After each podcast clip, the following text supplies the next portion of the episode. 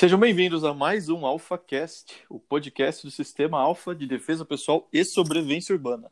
Aqui quem fala é o instrutor Bruno e eu estou com o instrutor Lucas. Fala galera, e como já é costume, não sei quando você está ouvindo isso, então bom dia, boa tarde, boa noite. Muito bom. Já até falando sobre isso, a vantagem no podcast é exatamente essa. Pode estar ouvindo no carro, lavando louça, fazendo qualquer tipo de atividade, né? Isso que é bem legal desse. Inclusive, o pessoal falou, olha, o pessoal que veio trocar ideia comigo falou umas três vezes, cara, que eu ficar arrumando a casa ouvindo podcast, eu tô lavando a louça, alguma coisa nesse sentido. É bem dinâmico, né? Bem versátil, né? Bora, Bruno, o que, que a gente vai falar hoje, então? Bom, o tema de hoje é armas de fogo e defesa pessoal. Então é um tema que todos os alunos já perguntaram para mim, para você em algum momento, e a gente sabe que muita gente tem curiosidade sobre esse tema, né, sobre esse tabu. Então nós vamos falar um pouco sobre armas de fogo e mais no final envolvendo uma questão de defesa pessoal com armas de fogo. Beleza? Vou começar. É importante dizer, né, que é legal a gente falar sobre esses assuntos. Tem gente que assim é aficionada por arma de fogo, né? Então assim, é, ou tem arma de fogo, ou, ter, ou quer ter arma de fogo, né? Mas tem aquelas pessoas que não necessariamente gostam é, ou é, praticam nem nada, mas mesmo assim, esse podcast, né? É, acabaria sendo muito informativo, até pelo viés de você conhecer ou não. É, por que, que a gente fala de arma de fogo, né? Por que, que a gente é, tem que ter o costume de pelo menos entender como, funciona esse instrumento, né? Porque também tem muito viés político aí, né? Tem muita coisa que acontece, então é bom a gente é, falar sobre, né? E porque tem muita gente, né? No Brasil é muita é, tem muita aquela coisa de não fala, não não gosta, ninguém gosta, mas às vezes você não reflete o porquê você Sim. não gosta desse tipo de coisa. É, na verdade, aqui no Brasil, quando você fala de arma de fogo, você é quase como visto como marginal, né? Porque não tem a política de arma aqui, né? Então, além de ser um tabu, parece que você está errado, né? É aquilo que você já falou, ninguém é obrigado a gostar, mas eu aconselho a pelo menos ir um dia no stand de tiro e ver como que funciona. Vocês vão ver que as pessoas que, que trabalham lá ou que frequentam têm uma, um pensamento, muitas vezes eu já ouvi isso de várias pessoas, diferente do que eles imaginavam, né? Então é interessante isso. Eu quero deixar. É, Pode falar. Por isso que é bom, né? Conhecer, porque. Ó, eu já tive diversas experiências, né? Que eu fui lá a primeira vez, o cara, o cara deixa a gente atirar com a arma dele, sabe? Tipo, porra, a munição já tá inclusa, só pra você conhecer, sabe? Então, uh -huh. assim, Gun é uma comunidade, cara, que os caras estão tudo armados lá, você fala, nossa, os caras é tudo violento e não sei o que, cara, de maneira alguma, né? O pessoal tem muita, muito respeito Sim. pelo armamento e muito respeito de quem tá indo, e eles gostam, cara, mesmo não sendo instrutores, de virar e falar assim, ó, oh, essa arma funciona tal jeito. Sim. O cara às vezes sabe muito, né? Então os caras têm prazer de falar, né? Sim, e você então, falou de respeito. É legal, cara, porque. Inclusive, o respeito também é sobre as normas de segurança e regras. Então, você pode perceber que, por exemplo, tem muito mais acidentes, sei lá, seja em esportes ou é, no, no, trânsito, em qualquer lugar, do que dentro do, de um ambiente controlado de stand de tiro, por exemplo, né? Não na, não na situação de assalto, aí não, né? Por quê? Porque as pessoas é. sabem que aquilo é sério e elas respeitam aquilo, né? Exatamente, você sabe que aquilo é sério e você vai pegando etapa por etapa e vai respeitando todas, né? O problema, e a gente fala isso durante as aulas, o maior problema, cara, é quando você acha que você está extremamente seguro. É aí que dá merda, é. cara. Nunca se sinta seguro, porque aí, quando você está seguro, é que você é, não põe o cinto, Sim. não faz alguma coisa, e aí que começa a dar merda, né? É, geralmente, por exemplo, você pode perceber, no exemplo do carro, quando você acaba de tirar sua carta, você nem liga o rádio porque você quer se concentrar naquilo que você está fazendo. Certo? Exatamente. Caso você tenha algum acidente, seria por realmente imperícia, né? Porque você não tem, mas você está concentrado, isso que importa. Três anos depois dirigindo, você já liga o rádio, olha no celular enquanto dirige, já está confiante. E é exatamente isso que você falou. Para a vida, a gente tem que achar que nunca está seguro, porque se a gente baixar a guarda, seja com arma de fogo, seja na rua andando sozinho, onde for, vai dar problema. Exatamente. Então bora lá, vamos falar mais sobre armas de fogo em geral. Beleza, então, vamos lá então. Primeira questão, né? Não adianta. A pessoa quer saber como que ela tem uma arma de fogo. Começa daí. Então a gente vai falar um pouquinho sobre isso. Eu quero deixar uma coisa já clara aqui no começo. Eu não vou ficar falando de leis, números e etc., porque isso muda com frequência. É, em alguns casos, mensalmente, essas coisas mudam. Então eu não vou me, é, me ater a isso, porque senão, daqui dois meses, três meses, pode ser que já esteja defasado. Né? Vou falar mais no âmbito geral. É, basicamente, para você ter uma arma de fogo registrada, tudo certinho, existem duas maneiras. Uma é pelo Sigma, que seria nada mais nada menos do que pelo Exército Brasileiro. Quem procura uma arma por esse sistema, Sigma, ele quer se tornar um CAC, que é uma sigla para caçador, atirador e colecionador.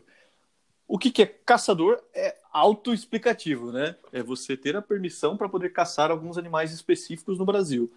É... Um atirador quer dizer atirador esportivo, que é o que? Você ir no estande de tiro, você praticar, você fazer alguns tipos de competições, é, esse tipo de atividade. E o colecionador é um colecionador de armas mesmo. Você tem ali um acervo, você pode ter armas históricas, pode querer ter 10, várias armas diferentes, você coleciona armas. Seria basicamente é, é, essas modalidades quando você vai pelo, pelo Sigma, que é pelo Exército. E a outra. Ó, eu já tenho uma pergunta aí. Então manda. Vamos lá. Eu, virando CAC, eu já tenho permissão para as três, é, três funções? Eu me torno automaticamente caçador, atirador e colecionador? Ou eu preciso depois Não, fazer alguma beleza. coisa específica para cada Já entendi sua, sua questão. Eu, eu vou falar um pouquinho depois só sobre os pré-requisitos, mas o, o documento é um só, tá? O CAC é um só. É, você não é obrigado a ser caçador, por exemplo, mas no meu caso, eu sou CAC e eu realmente sou caçador, atirador e colecionador. Por quê? Porque eu posso. No mesmo documento você pode é, selecionar essas atividades também. Então, da única coisa que eu já fiz dessa, dessa sigla foi como atirador esportivo. Eu nunca cacei, apesar de poder, e eu não coleciono, eu não tenho. Bom, eu tenho uma arma no acervo particular, né, sem ser o acervo da polícia. Não posso falar que eu sou um colecionador ainda, né? Mas respondendo a sua pergunta, não. A partir do momento que você escolhe, você não é obrigado a escolher um ou outro. Você pode escolher os Entendi. três. Se, se do nada, se do nada eu sou CAC, né? Sou CAC. Esse final de semana eu quero sair para caçar. Eu não precisaria de outra autorização, eu precisaria. né? eu sei que tem a questão de, eh, de animais é, específicos, uma zona específica, obviamente. Mas assim, eu, enquanto caçador, não precisaria. Eu precisaria no máximo de alguma autorização do, do lugar Do IBAMA, você indo. precisaria de uma autorização Do do IBAMA. IBAMA, mas assim, sobre o documento do Exército, se você, eu conheço colegas que quando foi tirar o CAC, tirou só para atirador. Então ele não pode caçar, porque quando ele foi ti- retirar esse documento, por algum motivo ele optou só por ser atirador, tá? Ele colocou Ih, lá nas Mas Então ele fica... tem alguma vantagem nisso? Fica mais barato a documentação? Olha, Ou- eu não posso falar no mundo inteiro, mas no meu caso, quando eu tirei, não teve custo nenhum a mais para eu ser os três. Então, assim, Ah. é, eu não, porque eu não posso afirmar aqui, né? Cada lugar pode ser que cobre um valor. Eu não paguei nada mais. Tanto é, o, quando eu tirei a pessoa, o despachante que estava me ajudando, né, com essa documentação, ele falou: Cara, eu vou colocar os três aqui. Eu falei: Tá bom. E então, se eu quiser caçar, eu só preciso de uma autorização ali diferenciada. Agora, se quando a pessoa resolveu pelo Sigma ser CAC, mas é, ter, que o documento chama CAC, é CR, na verdade, né, é Certificado de Registro, só que é, comumente as pessoas se referem a CAC, pela, pela sigla Caçador, Atirador e Colecionador. Se eu escolhi lá, quando eu for, for, for ser CAC, somente atirador, eu precisaria fazer todo um processo novamente para adicionar agora o caçador. Então, assim, é praticamente começar do zero. É, então, Nossa. é, ou você já faz os três ali, porque aí é um, é um trabalho só. Aí sim, se não, você não pode, mesmo tendo esse documento. Porque, na verdade, o É documento. si- importante, é, é importante falar isso para as pessoas, porque vai que alguém tá ouvindo e fala, mano, eu, eu quero, sabe? Mas eu só quero atirar. Mas calma, se não mudar nada, às vezes é melhor você já ter, ter tudo, porque a gente sabe que as vontades, os desejos, eles são momentâneos. Com né? certeza. Eles são efêmeros, eles vão, ele- eles têm prazo de validade. Às vezes, do Sim. nada, daqui a um ano, você vai querer fazer outra coisa. né? Então, E você já tá com o documento ali. isso. É, Não, muito boa a sua pergunta. Mas é, acho que ficou respondido, né? Alguma dúvida referente a isso? Não, pode prosseguir. É, beleza. O segundo, a segunda maneira de você obter uma arma de fogo é pelo Sinarme. O Sinarme, ele faz parte da Polícia Federal. ele, o foco aí já é um pouco diferente, é defesa, tá? O foco é defesa. Então, por exemplo, você quer ter uma arma na sua residência para uma defesa residencial. Aí você vai na Polícia Federal, faz pelo, pelo Sinarme. Porém, já vamos lá. Apesar do foco ser a defesa, você está comprando uma arma, tá? Basicamente falando, estou comprando ela para me defender. Enquanto quando você tira pelo Sigma, que é do Exército, né, do, do CAC, é, você não está comprando uma arma com essa finalidade. É ou caça, ou atirar em competições, etc., ou colecionar uma arma. Então, vamos à primeira dúvida que as pessoas perguntam. Então, quer dizer que se eu sou CAC, tenho uma arma registrada no Exército, e eu preciso me defender, eu não posso? O que, que você acha? Não é? Eu já ia perguntar isso para você. então, porque é contraditório, né? Claro que você pode. É tudo, vou deixar claro aqui, tudo que acontecer envolvendo arma de fogo, ou seja, até mesmo desarmado, com faca, o que for, tudo vai ser aberto um inquérito policial.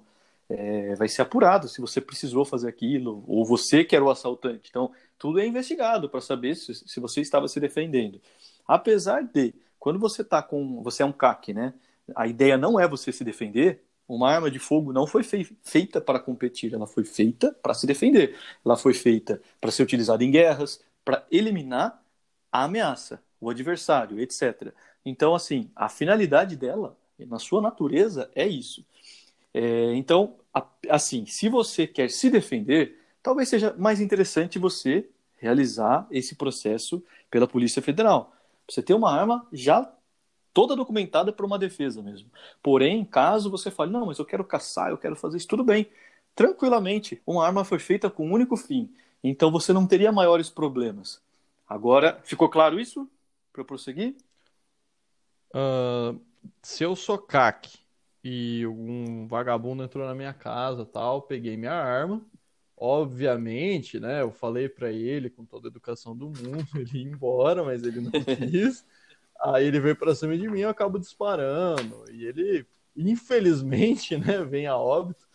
É, vai dar muito mais dor de cabeça porque essa arma tem finalidade esportiva ou de caça que não que não criminosos, né? Animais específicos. Sim, então, não daria mais dor de cabeça. daria, que... daria porque assim, por exemplo, eu sou CAC. Mas é justificável também. É, né? é justificável, porque no CAC, sua arma, por exemplo, você tem lá umas regras e tá dentro de um cofre sabe? Tem algumas, algumas exigências assim. É, enquanto pela Polícia Federal, né, como o objetivo é você se defender, vamos dizer assim, que é uma arma mais rápida, é uma arma que não precisa de tanta burocracia para estar tá num cofre com mil travas escondido, sabe? Porque, inclusive, em vários casos, o exército de fato vai na sua casa fiscalizar se tem um cofre escondido e tal. Se, se ela estiver na minha gaveta, vai dar problema. Exatamente, exatamente. Você assina lá que você entende que ela tem que estar num lugar seguro. É que assim, como eu disse, cada região, se não me engano esse é o termo certo, é de um jeito. Então, eu vou tentar ser abrangente aqui, porque pode ser que de região para região é mais rígido ou menos rígido. Mas com a arma da Polícia Federal, como o único propósito é se defender, tá muito mais tranquilo. Agora eu vou dar um outro exemplo. Pô, eu sou CAC, eu tirei uma calibre 12 de dentro do meu, do meu cofre, tá? E eliminei uma ameaça dentro da minha casa. Pode ser que vão questionar. Pô, mas não estava no cofre sua arma? Não era para estar tá no cofre? Entende? Vai ter perguntas a mais ali. Não, mas espera aí, onde é que ela estava? Mas deu tempo de tirar? Não, mas então assim. Mas agora eu vou falar que você única e exclusivamente vai ter problemas por conta disso é mentira, tá? Mas a minha dica aqui é: se você quer se defender, pode ser pela Polícia Federal, talvez seja mais simples. Agora, uma coisa não exclui a outra, tá? Porém, agora a grande diferença que eu vou que eu vou chegar é praticamente é, para os dois existem algumas é, alguns pré-requisitos mínimos, tá? Que seria ter 25 anos, ter uma ocupação lícita, que é um emprego, né? Alguma comprovação de renda efetivamente lícita. Eu sei que é engraçado essa palavra, mas é assim que fica. é, trabalhos ilegais não contam. É, você não pode ter antecedentes criminais, isso é meio óbvio, né? Porque senão não faria sentido você estar tirando esse, esse registro. E você tem que passar num, num teste de aptidão psicológica de capacidade técnica, técnica envolvendo um manuseio de arma de fogo, tá? Aí já vou na dúvida que eu sei que você está pensando. E quanto que custa isso, correto? Claro, essa, essa informação que move o nosso país. É sempre quanto que e quanto que isso vai me custar, né? Exatamente. Bom, de novo, vai variar de lugar para lugar. Vamos lá. É, eu diria que, veja bem, eu estou um pouco desatualizado, porque eu já tirei meus, meus documentos há alguns anos atrás, né? Eles têm uma certa validade, etc.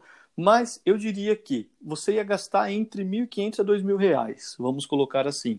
Porque esse laudo psicológico e a capacidade técnica tem que ser feito por um instrutor credenciado pela Polícia Federal, você tem que comprovar, etc. E tem mais os custos é, cartorários, né? Assim, os custos, os custos da documentação.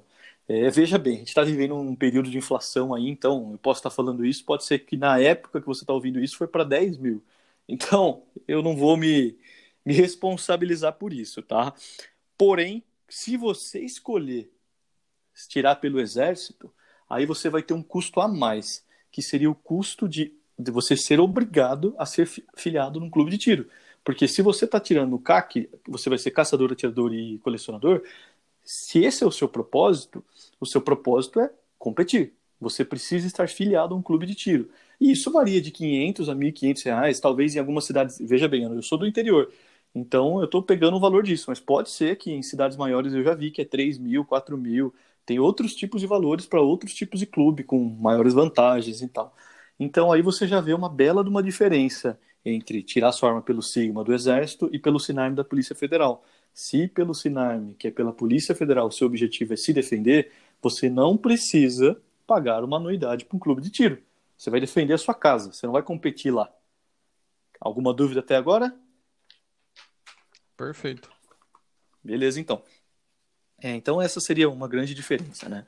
É, vamos agora falar um pouco sobre o seguinte a posse e porte de arma. É, a posse dessa arma significa basicamente você é, poder ficar com ela aonde ela está registrada. Tá? Normalmente isso significa sua casa, tá? Normalmente, mas não é obrigatoriamente. Por quê? No caso da Polícia Federal, você pode registrar no seu trabalho. Isso vai depender das suas necessidades, quando você fez a, o pedido. Às vezes você trabalha em um lugar extremamente perigoso, etc.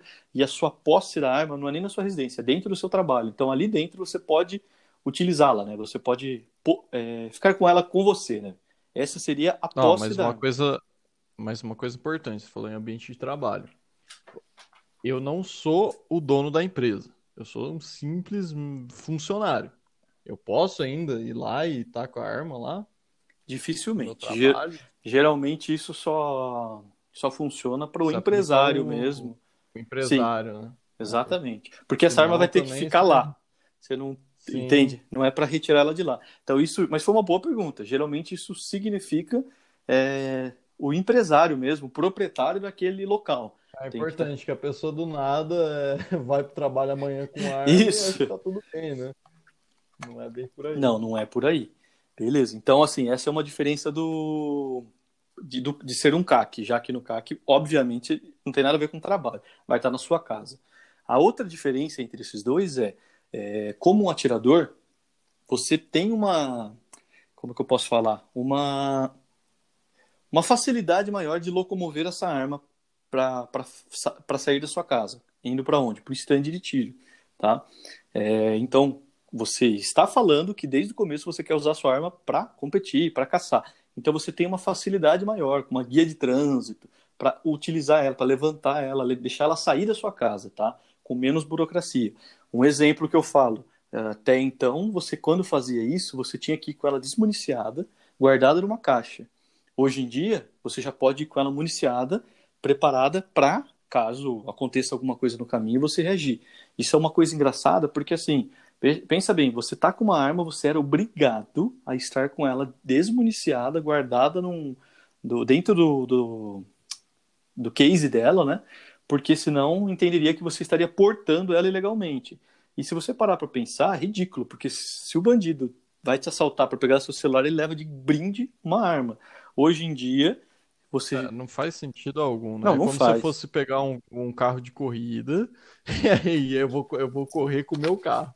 Aí eu desmonto o carro, preciso de outro Sim. carro com autorização para montar ele lá, na, né, Só tipo lá. assim, analogia bem exagerada, mas é mas pra dá pra entender, né? Sentido. Hoje em dia já você não, você pode ir com ela municiada até dentro do seu, por exemplo, dentro da sua calça num coldre, sabe? Pode estar com você. De novo, isso mudou recentemente. Então, vai saber quando vocês estão ouvindo isso já não mudou tudo de novo. Já, é... bom, beleza, ficou claro. Agora, quando você está pela Polícia Federal, não quer dizer que você não possa ir no estande de tiro. Afinal de contas, lá você pode treinar, fazer treinamentos, enfim. Só que já não é tão, é, tão fácil assim. Como um atirador esportivo, por exemplo, se você for cinco vezes na semana no clube de tiro, claro, você não pode fingir que você está indo no clube de tiro, senão você vai estar na ilegalidade. Você não pode ficar andando com essa arma para cima e para baixo. Eu vou falar sobre porte, mas assim, você pode ir tranquilamente lá, competir, etc. Já na Polícia Federal é um pouco diferente. Tem uma burocracia um pouco maior para você tirar essa arma de dentro daquele local registrado, que geralmente é a sua casa, tá? Então, assim, você pega a guia, você consegue ir no stand, treina, faz o que tem que fazer, volta com ela e pronto, ela fica quietinha ali dentro de novo. Claro até agora? Perfeito. Você está fazendo o papel do telespectador, assim que é bom, porque as dúvidas têm que ser assim. Não, é bom, porque eu tô aprendendo também, né? Não é muito minha área, não. Sim, Eu só sei atirar e, sacar minha arma. Só. que já é mais que a maioria, né? Vamos ser sinceros. É mais do que a, maioria. Bom, sobre o porte de arma. Esse já é um pouco mais rápido e fácil de falar, porque é um pouco exclusivo, vamos dizer assim. Né? Pouco não, muito, né? Tanto no sentido de exclusão quanto de exclusividade mesmo, as duas coisas. Basicamente, só policiais têm um porte. Pronto, vamos partir disso. É, são, existe na lei a possibilidade de qualquer pessoa que tenha já uma arma registrada pela Polícia Federal de solicitar o porte. Porte nada mais é do que poder portá-la. Então você poder ir no mercado, poder ir no shopping, poder ir para onde você for, não só naquele local. É, como via de regra, somente os policiais têm esse porte. Policiais, guardas municipais é, e algumas carreiras, como juiz, etc., acaba tendo esse porte de arma. Apesar de existir na legislação a possibilidade do civil comum, ela dificilmente é concedida, tá? Porque as pessoas falam, elas, alegam, ah, eu, eu tenho a necessidade. Você tem que explicar por quê. Só que assim, dizem que a polícia está aí para te defender, que você não precisa, e infelizmente não é tão simples assim. A gente sabe que em alguns outros países o porte de arma é mais flexível, e eu não estou entrando nem aqui no mérito de se eu concordo ou não, porque eu sinceramente eu acredito que tenha tanto vantagens quanto desvantagens. Não é uma questão tão simples assim. Mas eu também não acho que se facilitasse, se flexibilizasse isso, seria um velho oeste que nem muitas pessoas acham, tá? Deixar isso já bem claro. Mas praticamente o porte, então, pela Polícia Federal, ele, na verdade, ele praticamente só acontece pela, pelas forças policiais mesmo. Mas é possível de ocorrer é, com civil. Agora, o, que crime que você acaba cometendo com armas de fogo? Então, existe, por exemplo, uma posse irregular de arma de fogo, que seria nada mais nada menos do que pode ser um armamento que estava registrado, só que perdeu o registro, é, ou vou até ser um caso mais grave aqui, que aí já é outro, um crime bem mais grave, né? Você pode comprar uma arma de um traficante que não tem registro, não tem bosta nenhuma, tá totalmente legal. Isso, se, mas se ela está dentro da sua casa ou coisa parecida, você entra nesse, nessa posse ilegal. E o porte. Ah, que... mas eu, eu, alegaria com certeza que eu não, eu não sei, eu não sabia que era, que era irregular. Claro. Não, foi aqui na esquina, mas assim. O vendedor falou que achei certo. Que tava... é, eu comprei então. no Walmart. comprei no Walmart, tá tudo certo. E já o porte de arma é um crime mais grave porque você tá com ela fora. Então, assim, vamos lá. Se tá tudo irregular, alguma merda você tá indo fazer, né? Algum assalto, alguma é, coisa. É importante falar a respeito desse porte, né? Porque eu tenho documentação de vigilante, né? Então eu tenho a parte de, de posse de arma de fogo em ambiente de trabalho. Sim. É aí que eu vou falar, galera. Que, o que, que é, o que, que esse documento está dizendo, basicamente, seja viés político, técnico, administrativo, não importa. Você, enquanto segurança na parte privada, ou seja, eu sou um vigilante.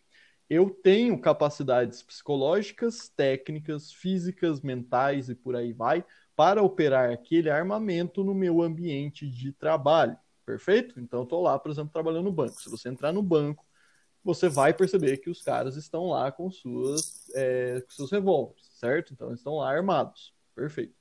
Saiu daquele ambiente, ele vai deixar o armamento, vai deixar a roupinha, vai deixar tudo, e ele já não tem. É, o documento está praticamente dizendo isso, que você não tem capacidade de ficar com isso andando no meio da rua.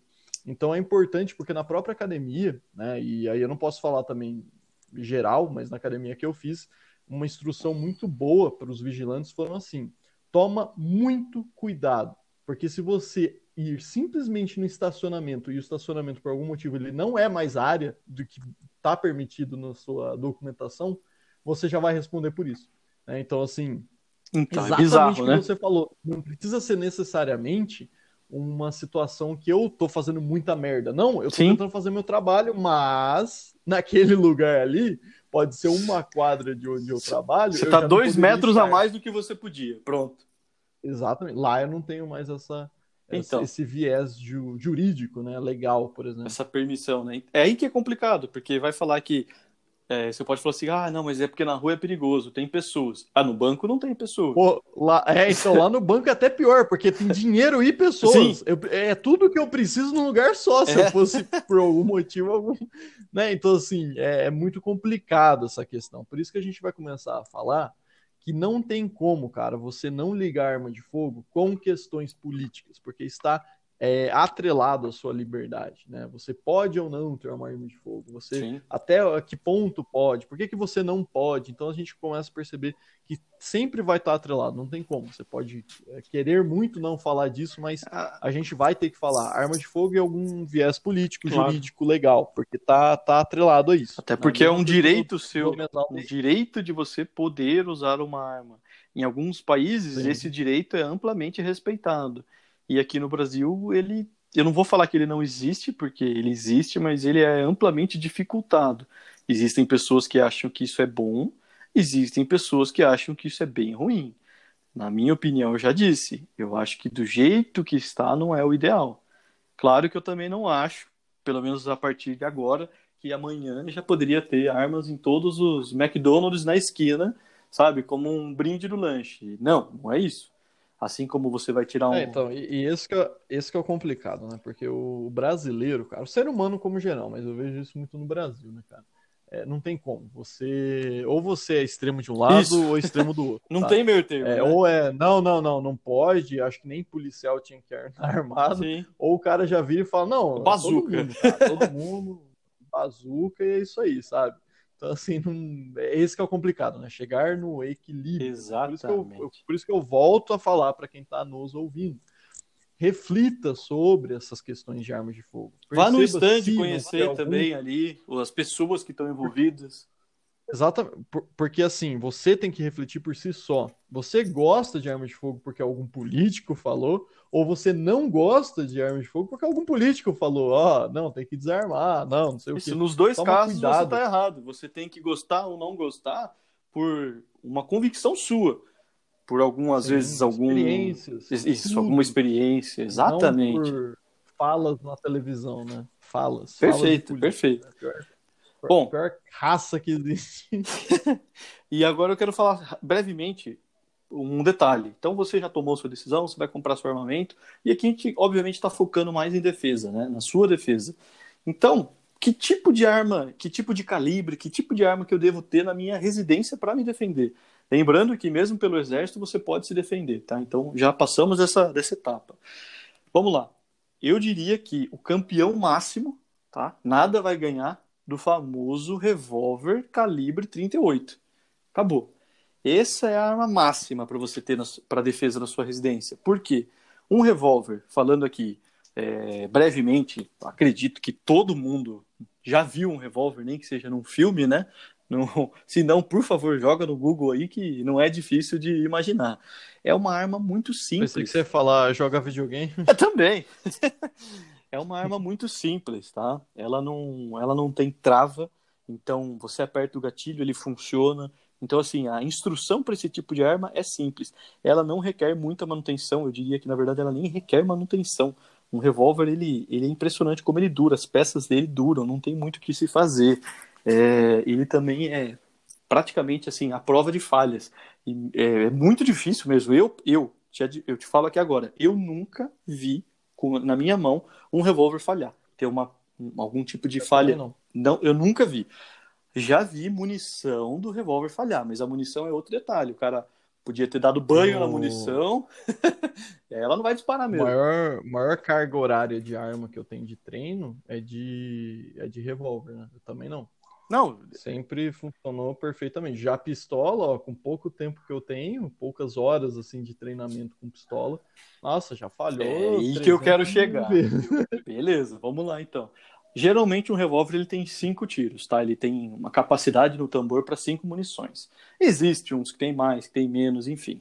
Mas eu diria que o ideal para uma defesa, para uma pessoa comum, tá? Uma pessoa normal que não tem grande experiência, também não é leigo, seria esse revólver. Cinco tiros dá para resolver uma situação? Cara, dá. Dá para você assustar alguém, dá para eventualmente acertar alguém, dá para se defender. Beleza. Você pode até ter, por exemplo, um revólver no calibre 357, que seria é, mais potente, ele causa um estrago maior, só que também requer um pouco mais de habilidade da parte do operador. Então, assim, geralmente policiais gostam de um revólver 357.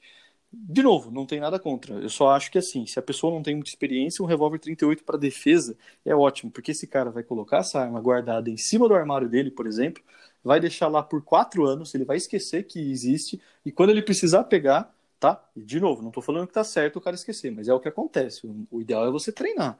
Mas é... mesmo quatro anos depois ele vai pegar, vai apertar, vai apertar. Quando ele precisar se defender, vai funcionar. Essa que é a questão.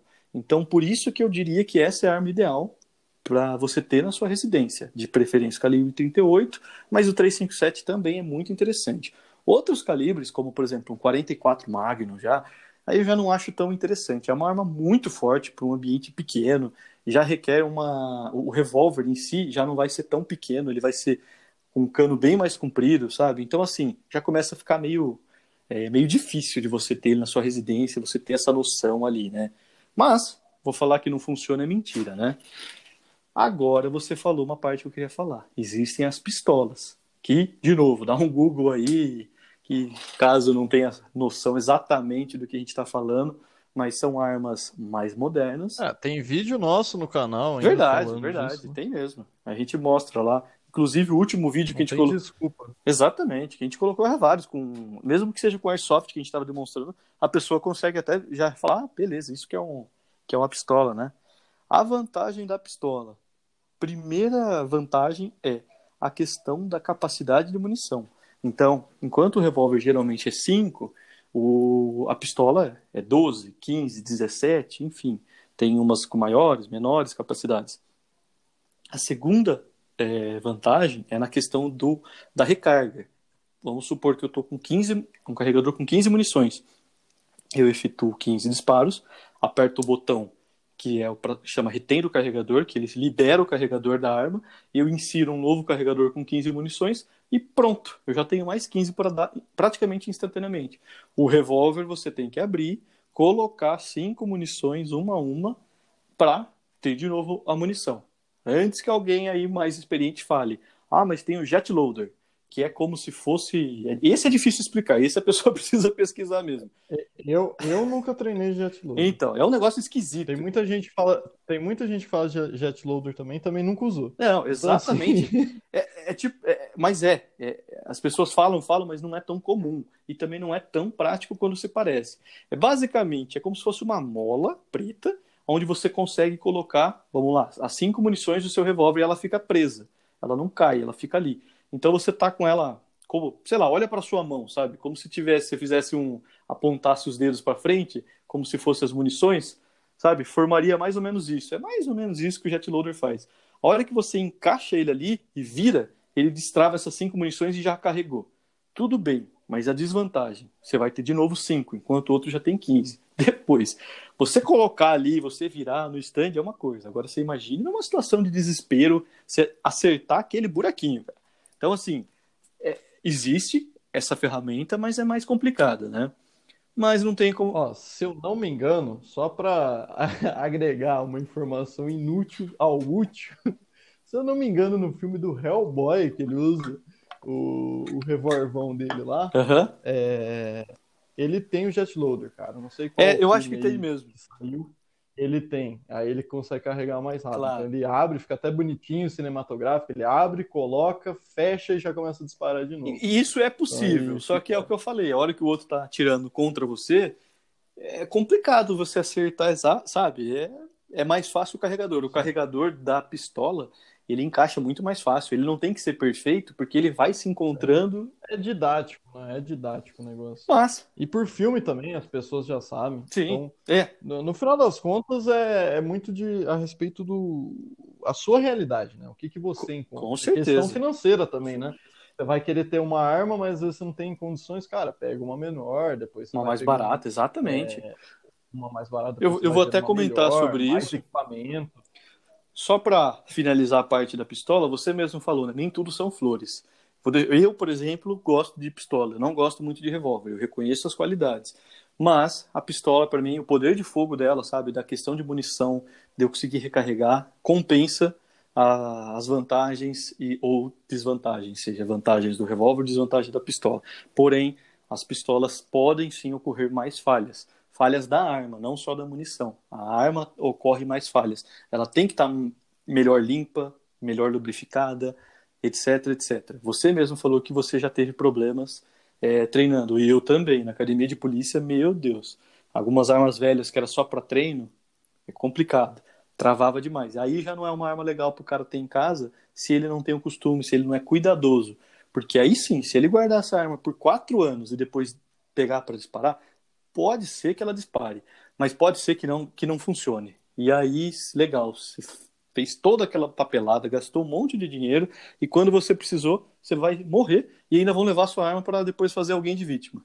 Então, assim, é, você tem que ter isso em mente, né? É, sobre calibres, falando basicamente aqui, os mais comuns é 380, 9mm, 40 e 45. É, 45 é muito forte, não, não é um não que seja ruim, tá? Mas geralmente é muito forte, as pessoas têm um, têm um recuo muito forte com essa arma, não é interessante. O mais comum, até pouco tempo, era o calibre 380. É...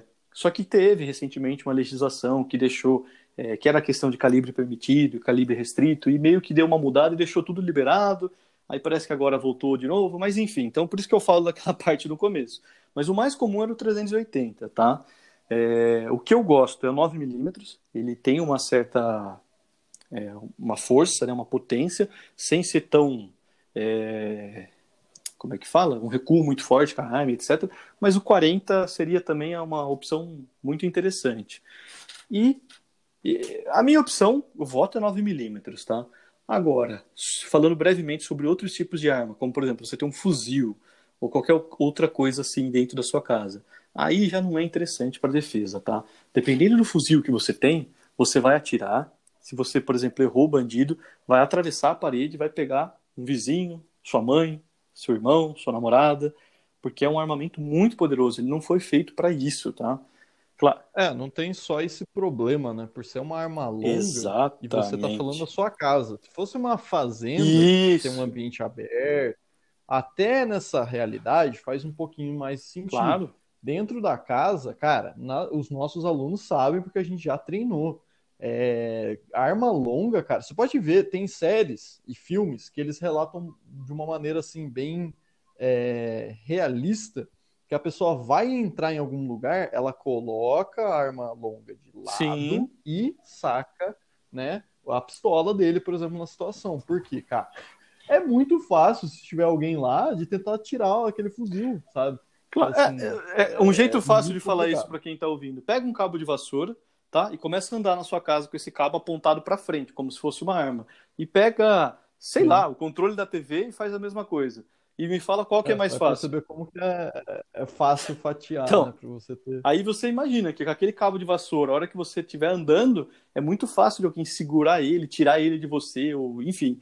Então, perfeita a sua, a sua, a sua contribuição não é muito interessante pela questão do tamanho da arma. É, e no caso específico do fuzil, nesse tipo de situação, porque vai varar a parede, vai varar tudo. Já numa fazenda é o oposto. Você, você quer defender a sua fazenda ou, ou dentro da, da, sede da fazenda? Não, o cara tá na plantação, sei lá, tá roubando meu trator. Aí é diferente. Agora, a famosa. Pô, é, é GTA mesmo, hein? Roubar trator. Liga cinco estrelas e boa. Né? É sacanagem. e calibre 12, que é também uma extremamente famosa aí. É, existe a calibre 12 do tamanho convencional do cano, tá? É, sinceramente, eu não gosto para defesa residencial. É o mesmo problema do outro tipo de armamento. É muito longo, muito longo. É, você tem essa dificuldade. E hoje em dia, agora, antigamente não podia, mas agora nós temos calibres 12 com canos um pouco menores. Aí já é interessante, porque a, apesar de ainda ter essa diferença, vamos lá, você coloca a munição do calibre 12. Quem está ouvindo, quem nunca ouviu falar, basicamente a gente tem duas munições: ou o balote, que vai soltar uma bola gigante de, de, de chumbo, ou é, uma outra munição que você vai lançar vários chumbos menores, como se fosse, por exemplo, vários disparos com uma arma de fogo mais é, simples. Só que você imagina dentro do corredor, tá? O agressor está ali, vindo correndo com uma faca. Você está do outro lado do corredor. Você atira com essa com vários chumbos. Eu não tenho que exemplificar muito aqui para falar que a sua chance de acertar ele é muito maior. Até porque estou colocando aqui o homem médio. Então, o cara que não é policial, ele não treina sempre, ele não tem dinheiro para treinar sempre, aquele tiro vai acertar alguma coisa, né? Sim. Então, é, uma, é um armamento interessante, de preferência com um cano menor, porque senão você vai ter o mesmo problema. Mas tá aí a opinião sobre as armas mais comuns, os calibres mais comuns para você ter dentro da sua residência. Continuando esse assunto de arma de fogo, então a gente falou de calibre, a gente falou de legislação brevemente, né, falando de porte, posse, ou seja, a gente tirou vários pontos. O que, ou seja, o Bruno falou muito nesse episódio, porque é uma coisa que ele mexe mais. Agora eu quero dar uma opinião que assim, é, ela nem deveria ser considerada uma opinião, deveria ser um fato, né? Porque assim, a gente está falando de arma de fogo, arma de fogo, arma de fogo, arma de fogo e mais arma de fogo. Por que, que isso é importante para você entender? Ah, mas eu não quero ter uma arma de fogo. É aí que eu falei no começo que aí eu vamos voltar nesse assunto. Mas eu não quero ter, eu não gosto, para mim é legal, ok, mas longe e tal. Beleza, galera. Tranquilo, você não precisa tirar com uma arma de fogo. Mas talvez o criminoso coloque uma arma de fogo na sua cabeça. E aí você tem que começar a entender algumas coisas, né? Então, assim, ele tá com uma pistola, ele tá com um revólver. Você entendendo isso, você sabe também quanto munição ele tem. Ele já disparou alguns tiros. Então, não é que você, não é cena de filme que o cara olha e fala, não, eu sei que ele disparou seis é. vezes, aí você vai lá que nem um machão, é, pronto, você contou errado, o cara tem outra arma. Não, não, não tô falando disso. Eu tô falando que simplesmente quanto mais informação você tiver sobre, melhor, porque talvez você tenha que reagir, talvez você tenha que pegar a arma do agressor e executar algum disparo, alguma coisa, você tem que saber algumas coisas. E aí que entra o detalhe. Como que você descobre, como que você tem esse conhecimento? Tem muitas academias e muitas modalidades, inclusive no episódio passado a gente ficou falando de Muay Thai e Jiu-Jitsu, mas a gente pode falar de diversas artes marciais que elas não vão ter o seu instrutor, seu professor, seu mestre, seu guru, seja lá o que for, ele não vai te passar conhecimento de arma de fogo, até porque ele não sabe arma de fogo. E aí que entra o problema. Se você quer dar aula de defesa pessoal, você tem que ter vivência naquilo. Cursos, seminários, certificados, sei lá, algumas horas, uma carga horária relativamente alta para você conseguir falar para os seus alunos. Senão, é tudo achismo, cara. Se você procura uma técnica, alguma coisa e não, não nunca viu uma arma de fogo de verdade, cara, é achismo. Para mim não é válido. Se eu vou numa aula e o cara fala, ó, eu nunca. Ele, você não precisa ter um, né? Às vezes o cara é instrutor de alguma, de alguma arte marcial, alguma coisa. Ele não precisa ter sofrido um sequestro, alguma coisa para ter esse tipo de experiência. Mas, cara, ele que nunca foi no stand de tiro, nunca fez nada, é um cara que, para mim, a aula dele não vai valer muito. Né? A vivência dele não vai valer muito. O cara não, não consegue agregar nada. É coisa que ele viu na internet ou num livro. Por que, que eu falo isso, galera? Porque defesa pessoal tem que ser levado a sério. Não é simplesmente você fez umas aulas de boxe, aí você fala, ah, vou fazer uma turma de defesa pessoal. Não, cara. É muito prejudicial, cara. Às vezes você vai ensinar pessoas a fazer coisas idiotas, tá Sim. ligado? Você vai morrer Não, de uma maneira o idiota. O pior de tudo é você. Então eu bato muito nessa é o, Por exemplo, nesse caso, o instrutor dá uma falsa sensação de segurança para o aluno. Que se ele não tivesse nenhum tipo de segurança, tá? Ele nunca fez nenhum tipo de aula, nada.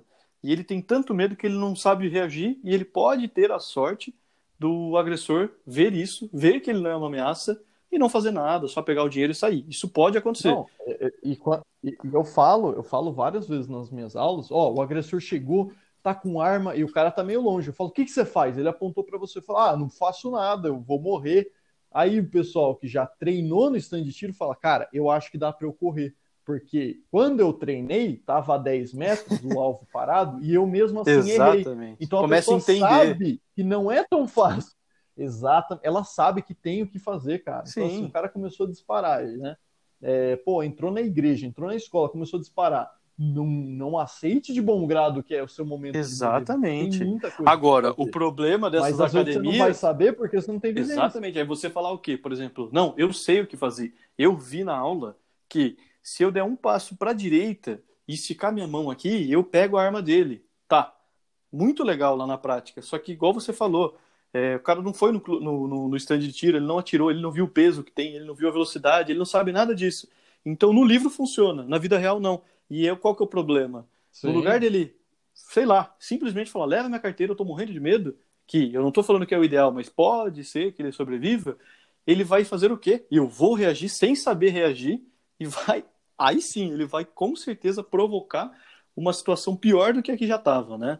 Então, é, e aqui a gente só reforça, né? Não é para você tentar treinar com uma é. arma de verdade, né? Eu vou fazer um desarme. Não, não. Pô, você só, não, não é você isso. Você só vai ter é uma isso. chance. Se você voltar para falar é porque deu certo, é. mas se não voltar, fudeu. Então não, é não, é assim. Não é isso que eu estou dizendo. Eu estou dizendo para você ter uma vivência. Então, assim, por quê? Também valoriza o que a gente faz, cara. Se você está escutando e é um instrutor, seja lá de que modalidade for, mas você quer passar a defesa pessoal para seus alunos e você é, você tem que investir, cara. Você tem que investir em diversos tipos de treinamento, tá? Então, por exemplo, é, eu mesmo, eu não gosto tanto de treinar com armas de fogo. Eu, por exemplo, treino ninjutsu. Para mim, treinar com espada, arremessar shuriken, cara, para mim é muito mais divertido. Eu adoro, cara, eu adoro. Mas ué, por que, que eu treino com arma de fogo então? Porque a chance de alguém vir me agredir com uma espada é maior ou menor do que uma arma de fogo? Então, assim, tem coisas que você tem que entender que é uma coisa que você gosta de fazer. Ó, sou professor de jiu-jitsu. Pô, sensacional, cara. Você, gosta de treinar luta agarrada, luta no chão, legal, é bacana.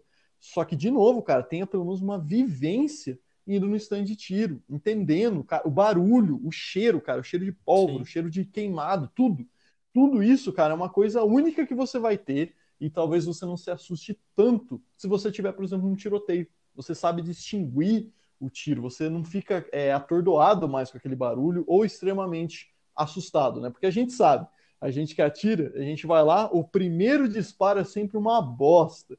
A gente vai lá, vai atirar, a gente tem sempre medo do primeiro é. barulho, né? De Sim. ser alto. Depois, cara, isso flui. Você fica o dia inteiro lá tranquilamente, sem problema algum. O problema é o primeiro disparo. É, principalmente então, assim, o primeiro, bato... primeiro, primeiro mesmo. É que assim, é o primeiro sempre que você vai no stand, que geralmente faz alguns meses e tal. Sim. Mas o primeiro disparo da pessoa, ele, a pessoa acha que a mão dela vai voar, é, que, que vai voar que nem no filme, né? Que você dá um tiro e voa do outro lado. Mas é, tudo isso só tem um jeito de ser resolvido. Treinamento, conhecimento, não tem jeito. E é e é importante ressaltar, né, que a gente tem também curso dentro da Alfa, além das nossas aulas regulares, a gente tem cursos específicos e a gente tem, né, e foi uma coisa que os nossos alunos pediam muito, tanto por curiosidade como por, ah, talvez eu tire uma arma um dia, mas também para entender mais sobre esse tipo de defesa, né? Então a pessoa, hoje em dia a gente tem é, curso específico de arma de fogo, então o aluno cara, é apresentado para ele absolutamente tudo, inclusive, mais importante, medidas de segurança, aprender a respeitar o Sim. armamento, sabe? Então tudo isso é uma coisa assim muito característica, né, desse desse mundo das armas de fogo, por assim dizer. Bom, Lucas, tem mais alguma pergunta para mim? Eu que eu, que eu Cara, tinha para falar, eu, eu falei. Pergunta eu não tenho. Eu só vou voltar naquele assunto inicial e dizer o seguinte, galera. É, novamente, sempre vai ter um viés político envolvendo armas de fogo, tá? Na verdade, tem inclusive com facas, lâminas e tudo mais, que aí já é coisa para outro episódio de podcast. A única coisa que eu digo é, é reflitam, tá? Estudem, coloca no YouTube, dá uma olhada. Ah, eu não, eu não gosto, cara. Ninguém tem que, ninguém é obrigado a gostar de nada, tá? E a, a beleza da liberdade, né? Mas você, principalmente querendo fazer defesa pessoal, e é isso que eu falo, não deixa ninguém te influenciar. É, ah, o político A falou que arma de fogo é legal, que todo mundo tem que ter. Mas eu não gosto do político, então eu não gosto mais, eu não eu quero saber de arma. Não é por aí. Ou o outro disse que tem que desarmar, não sei o quê. Como eu não gosto do político que está falando isso, eu vou me armar. Calma, não é bem por aí. Né? Então, assim, reflitam sobre isso, porque é um assunto muito complexo, Sim. tá? E não quer dizer que a pessoa que está com arma, ela é boa ou ela é ruim, né? Então, assim, é, na verdade, é exatamente isso. Não é a arma que é boa é a pessoa. ou ruim, é a pessoa Tem trás, até um né? ditado então, que diz: a única é... maneira de parar um homem ruim com uma arma é um homem bom com uma arma. Isso é uma frase bem, bem famosa, né? E nisso diz exatamente isso, porque, por exemplo, teve um caso nos Estados Unidos, né, de um cara que entrou numa igreja metendo bala. Eu acho que não faz tanto tempo, então acredito que as pessoas vão lembrar disso. E as pessoas que estavam dentro da igreja, com a oração ali, etc., se não me engano, três estavam armados nesse momento levantaram e atiraram contra esse agressor. Então, assim, se eles não estivessem lá, talvez, pô, o número de mortes seria absurdo. Mas eles eliminaram a ameaça do cara que entrou do nada atirando. Então, assim, você acabou de falar, não é a arma. A arma ali era a mesma entre eles, mas um fez uma ação ruim e o outro cessou essa ação ruim. Não digo que foi uma ação boa, né? Porque assim, não vamos falar que, pô, ele atirou no cara, foi ótimo. Só que é o seguinte, o cara tomou a decisão dele de atirar em inocentes. Ele colheu o que ele plantou. Então Sim. a pessoa. E esse assunto, essa frase e esse assunto que você está entrando, inclusive, quero que seja tema do, de um episódio de podcast nosso, que é verdades difíceis de engolir. e essa é uma delas. Talvez você não goste, mas ela continua sendo verdade. Né? Então é interessante por causa disso. Cara, excelente. Eu acho que foi um podcast que agregou bastante, né? Acredito que eu tentei pelo menos passar. Deu, deu. Ó, 50 minutos, falando muita coisa. Claro que ainda tem muitas outras coisas que ficaram de fora, que fica para um outra outro episódio específico, né? Porque esse tema é muito complexo, muito. muita coisa, é, dá para falar muita coisa técnica, muita coisa é, de estratégia de combate num, num tiroteio. Sim. Enfim, Sim. esse assunto é muito extenso e é por isso que é legal a gente sempre falar nele, sempre tocar no assunto, sempre estudar e sempre buscar mais informação. Pessoal, espero que vocês tenham gostado. É, de verdade, siga, nos siga no, no YouTube, tá? Nosso canal no YouTube é Alfa Defesa Pessoal, isso ajuda bastante. Tem nossas redes sociais, tá? O Instagram é defesa.alfa, o Facebook é Alfa, defesa, Sistema de Defesa Pessoal e Sobrevivência Urbana. Isso ajuda bastante a gente. E sobre o podcast, o AlphaCast, compartilhe aí com alguém que você saiba que curte podcast, porque a gente sabe que esse é um tema que não existe no mercado, vamos dizer assim, né? Não é comum esse tipo de conteúdo. Então a gente está se esforçando aqui como o Lucas já falou outra vez, é de noite, poderíamos estar descansando, dormindo, e estamos aqui produzindo conteúdo para vocês. Vendo novela, vendo bebê. é, eu prefiro realmente fazer o um podcast, mas. Então, pessoal, eu quero deixar aqui um, como é que fala, um agradecimento para quem ficou aí, quem, quem achou que isso valeu a pena. E o mais importante, não seja uma vítima.